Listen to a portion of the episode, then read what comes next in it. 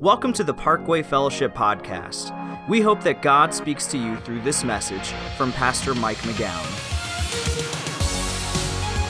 Man, how cool is that, right? Can we applaud that? My goodness, that's fantastic. Fantastic.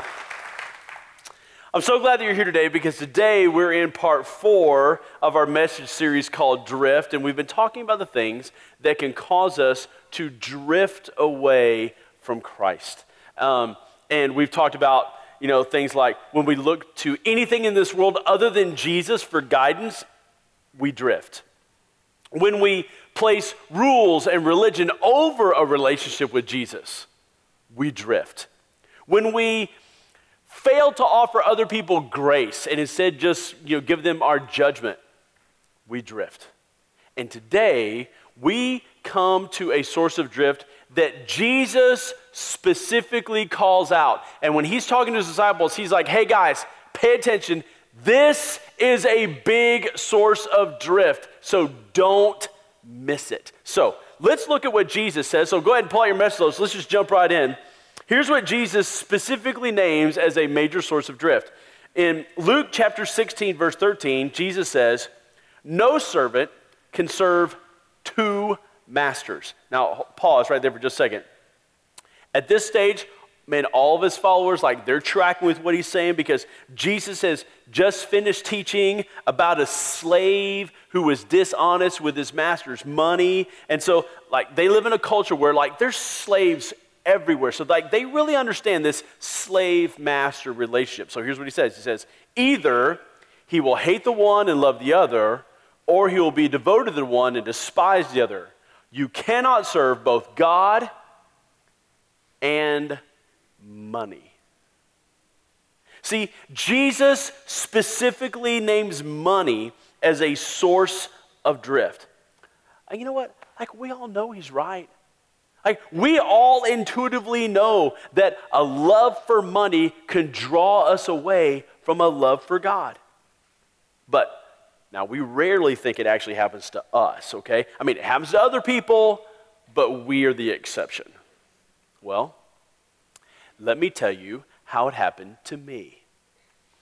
See, I grew up in a home where like my parents like they always took me to church and so like I've heard ever since I was a little kid that you know you're supposed to give God back some of what you make. And so literally ever since my very first allowance, my parents taught me that I'm supposed to give God 10% of whatever I get. And I've always done that. And th- that's called a tithe. T I T H E. That's a biblical word that just simply means first tenth. So, ever since I was a little kid, I've always given God 10% of everything I've ever made. In fact, when I got my very first job, I sat down with my paycheck and I like figured out what 10% is. I mean, you know, before taxes, figured it out literally down to the penny. Because you know, like, I didn't want to cheat God, not even one penny. And if it was a, ever a partial penny, like I always rounded up. I mean, I wanted to be generous and all, right? So, anyway, so now here is where I drifted. After years of calculating it down to the penny, and there's actually nothing wrong with that, I, I still do that. But after years of calculating it down to the penny, something went wrong inside my heart. Because whenever um, a, an opportunity came to give extra, or there was a fundraiser, or, or there was someone in need, or you know something like that was an opportunity to give, my thinking went like this: You know what? I've already given God everything I owe Him. I don't owe Him anymore, so I don't need to give to anything else. And so, you know what? I didn't give to anything else ever because I'd already given God what I owed Him. So now the rest was mine. And I could do with it whatever it is that I wanted to do with it. And so, look, here's the thing I was obeying God, but my heart was drifting away. Like I thought I was serving one master, but the truth is, this other master was slowly drawing my heart farther and farther away. So here's what happened. Um, several years ago, actually many years ago now, I was just I, I was just praying and reading my Bible, and in that moment, God let me see the true condition of my heart. And, I, and he told me that he wanted to change my heart. And so, um, and so in that moment, here's what God said he, how he wanted to change my heart. He said, I want you to give a percentage of your income that is greater than 10%. Now, when he did that, it was like literally in that moment. That's when I actually realized how far I had drifted because then I started talking to God. I'm like, whoa, God, like that's kind of big. Like, how about we back that down a little bit? How about like this percent right down here? And I'm not going to tell you what that percent what the percentage is that he told me to give because I don't want anybody to feel like they've got to do that. That's just between me and God. But I started negotiating with God. I'm like, God, how about like down here? And see, we know that we've drifted and we know that God is like really working on us when we start negotiating with God, because whenever we start negotiating with God, all that means is that God is pushing on a place in our heart that's not fully yielded to Him.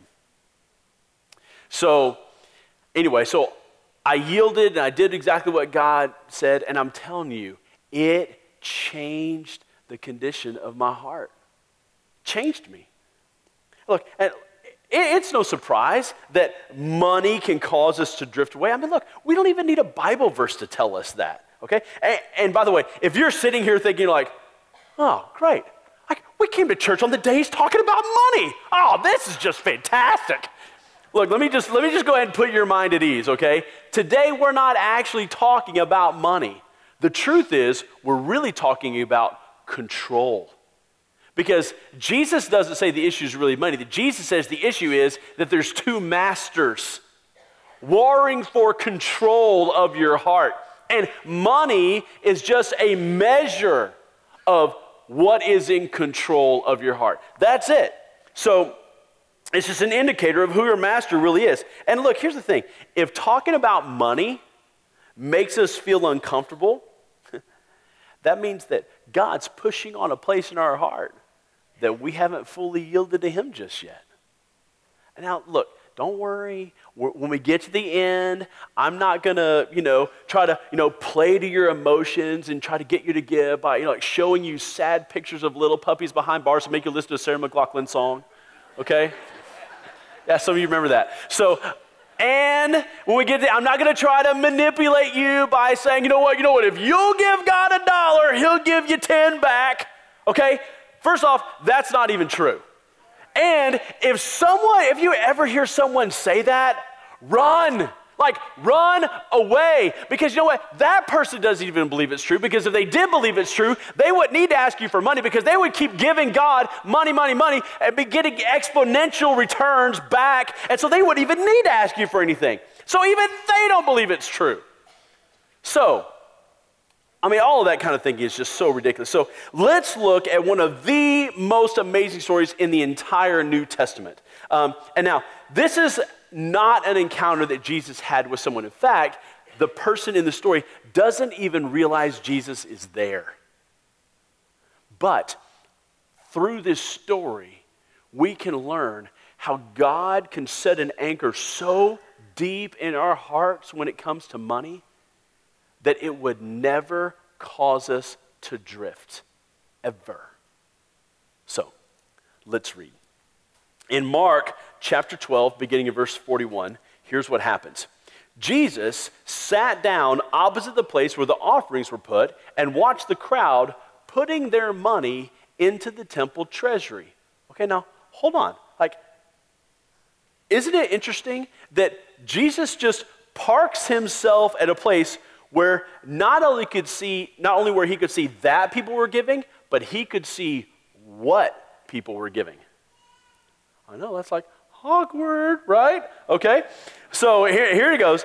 Many rich people threw in large amounts, but a poor widow. Okay, now I want you to notice that she's a widow. That means that she has no husband that's looking out for her, providing for her. And remember, in this culture, women had no rights, they had no means to provide for themselves. And so this is just what it was. And it also seems that unlikely that she has adult children that are providing for her because she's alone and she's extremely impoverished. So it, it seems like there's no adult children that are helping her. Anyway, but a poor widow came and put in two very small copper coins worth only a fraction of a penny. Calling his disciples to him, Jesus said, I tell you the truth. This poor widow has put more into the treasury than all the others. They gave out of their wealth, but she, out of her poverty, put in everything, all she had to live on. Okay, now, are you, are you getting the scene of what's going on here? Okay, look, they're at the temple, okay? And Jesus and the disciples, like they're sitting down, but they're sitting so close where people are putting money in the treasury, like they can see not only that people are giving, but they can see what they're giving. And it's not like Jesus is like passing judgment in this passage on these people who are dropping stuff in the blade. It's not like he's sitting there going, selfish, greedy, jerk face. I mean, he's not saying any of those kinds of things in this moment, okay? But, but, when this poor widow got to the place where she was about to give, I like to think that Jesus was like, hey, hey, hey, hey, guys, guys, guys, guys, look, watch this, look at this, look, look, what's about to happen. And I, I like to think that in that moment, probably that Jesus and all the disciples, they stood up out of a sense of respect of what this woman was going to do. And then she drops in her two little coins that in modern day amount to less than a penny. Now, I'm sure, and then, and then Jesus says, you know, she has given more than all the rest. And I'm sure the disciples in that moment were like, no, she didn't. I'm sure that they were thinking, she didn't. I mean, we saw it. I mean, she just dropped in two little coins. I mean, not even a penny. So, like, she didn't give more than all this. But now, I think they were only thinking that because the disciples by this time had figured out if they say that kind of stuff out loud, that Jesus is about to say something to make them look really stupid. So, like, they, they kind of keep that to themselves. But I'm sure that they were thinking, like, what are you talking about, Jesus? And so then Jesus drops the bomb. He says, they gave out of their wealth, but she, out of her poverty, gave everything, all she had to live on. So, what does this story tell me to do to prevent drift that's caused by money? Well, three things. Here's the first. I want to write this down, okay? The first thing is that I need to put all my finances in God's hands. I need to put all my finances in God's hands, okay? Think about this, okay? This lady put in everything she had. Now, in the first century, there was no Social Security, all right? And I think keep going, there won't be in this century either, but doesn't matter. In that century, there was no Social Security, okay? There were no government programs, okay? There was no fallback. There was no other means for this lady. She, literally, she put in everything she had, and there was no fallback plan. That's what she did. She literally put all her finances in God's hands. Let me ask you this have you ever given God all your money? I mean, literally, have you ever given God like all your money? Like given him everything? I mean, I, I never have. I've never given him literally everything. And I don't actually think that that's the point of this story, that that's what this encounter is wanting us to do. But here's what I think God is asking He's asking you and I to give him control of all of our finances. When he says put our finances in his hands, he wants us to give him control of all our finances, all of it. See, that was my problem. Like, I gave God 10%, but the rest was mine. But that's not what God says. He says, I provide all of it. All of it comes from me. So you give me control of all of it. Now, have you done that?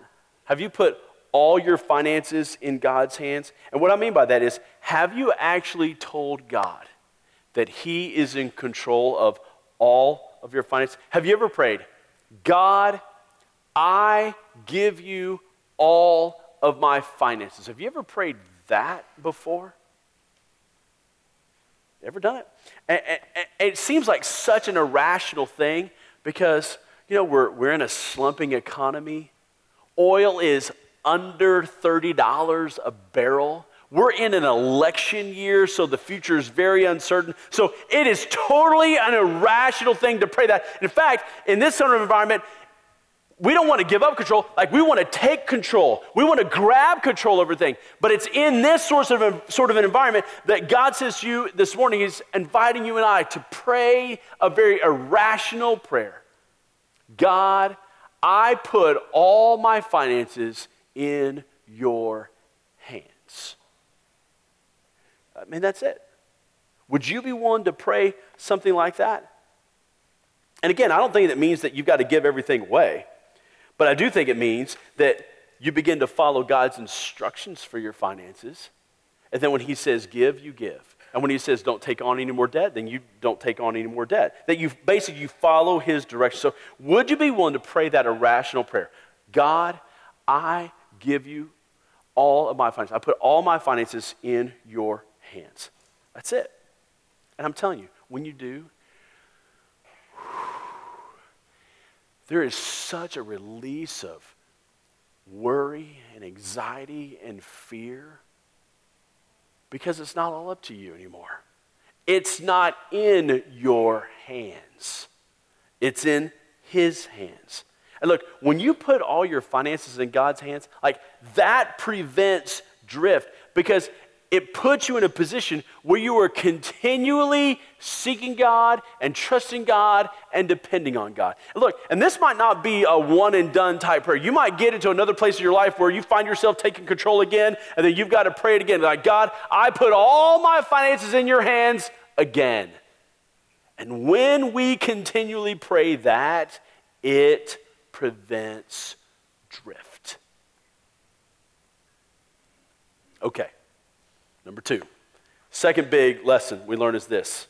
Number two, that my faith, not the amount, is what matters. it's my faith, not the amount, that matters. See, the, the thing that made Jesus sit up and take notice that day was not how much she put in the temple treasury, okay? I mean, come on. It's not like God needed her money, all right? It's not like God even needed anybody else's money. But because remember, money is not the issue, it was her faith. The amount of money didn't matter, but the amount of faith did. And see, this is where people get so messed up when it comes to money in church. They think that, you know, all the church wants is my money. Look, yes, there are a few churches out there where that is true, but unfortunately, they give all the other churches a bad name. But the, the vast majority of churches and pastors I know they don't think like that. They preach and teach that God is far more interested in your heart than he is in your wallet. God is far more interested in your faith than he is in your money.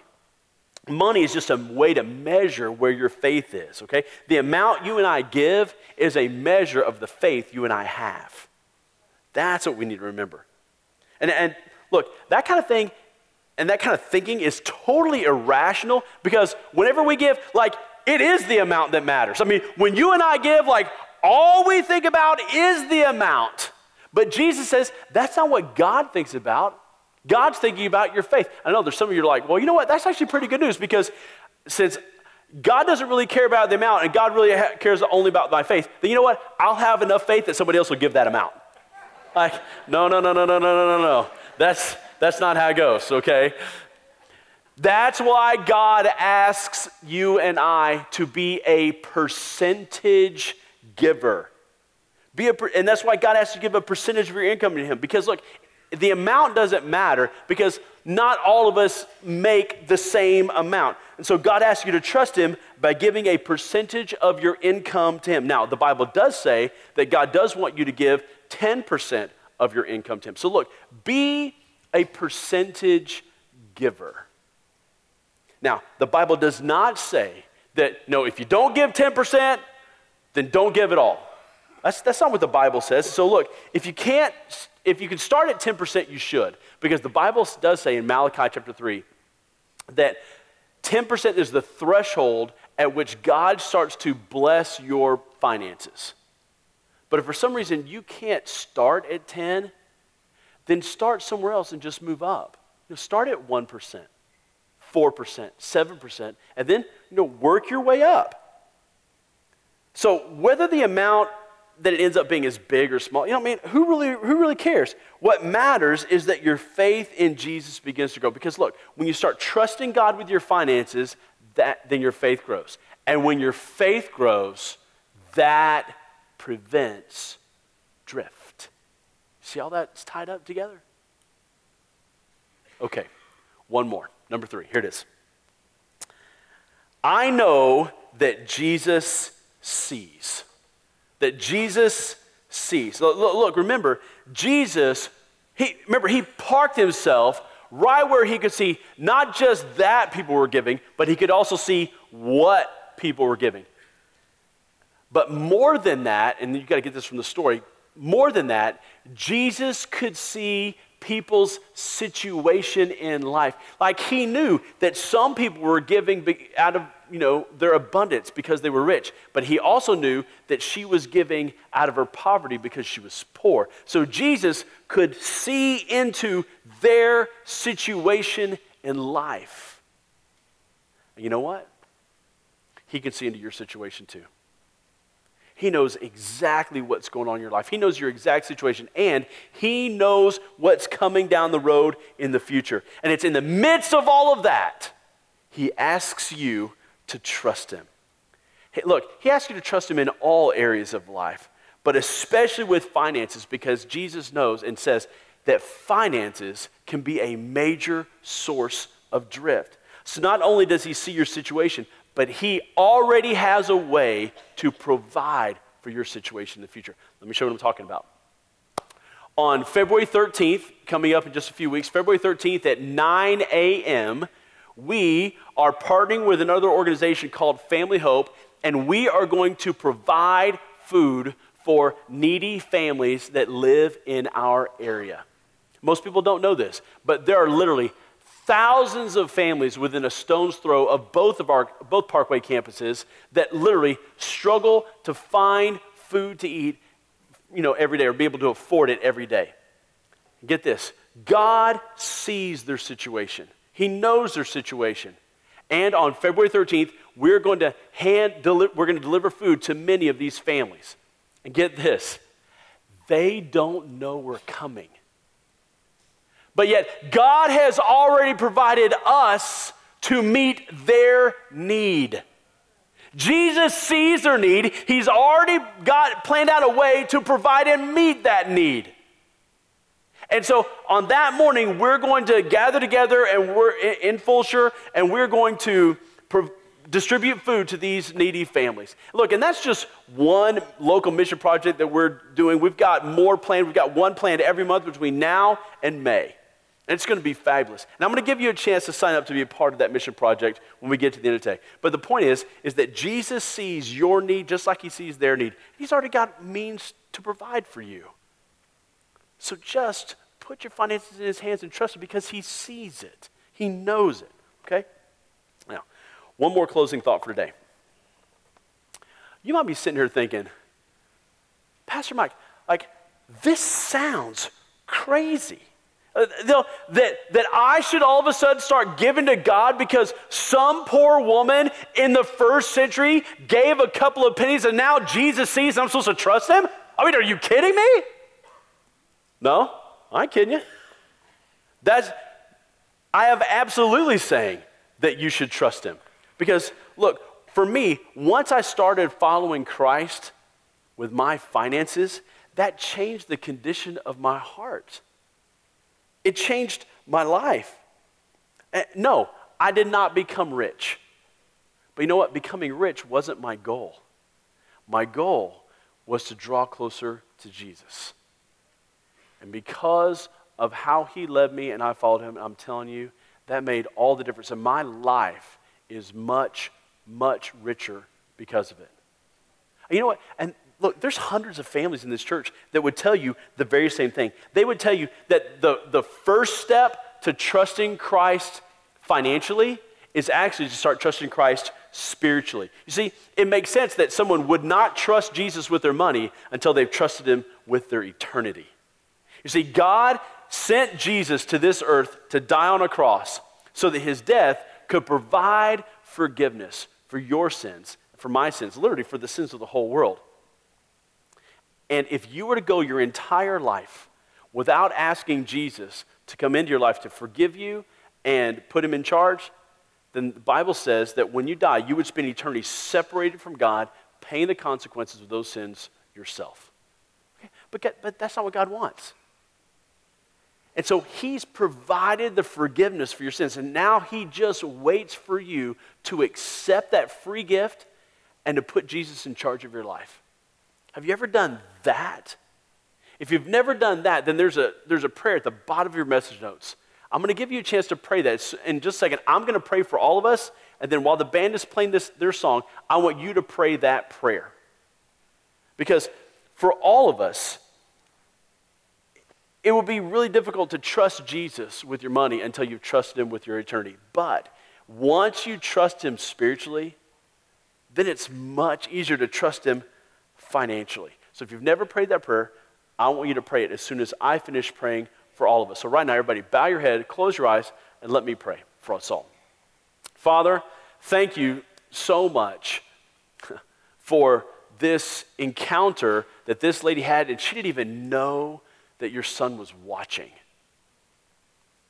But I thank you for the truth of it nonetheless, and that you would help each one of us to surrender our finances to you, and that would prevent us from drifting. And so I pray for those people that are listening today that are struggling, that are on the fence with this. And I ask that you would help them fall down on your side of the fence, to take that step of faith and say, okay, God, I put all my finances in your hands. And that you would help all of us fully surrender not just our finances, but really every part of life to you. Because you are loving and you are good and you are God. And I ask you to do all of this in the wonderful name of Jesus Christ. Amen. Thank you for taking the time to listen to this message. For more information about Parkway Fellowship, Find us online at parkwayfellowship.com. You can also download our mobile app for access to the most recent messages, video content, and much more.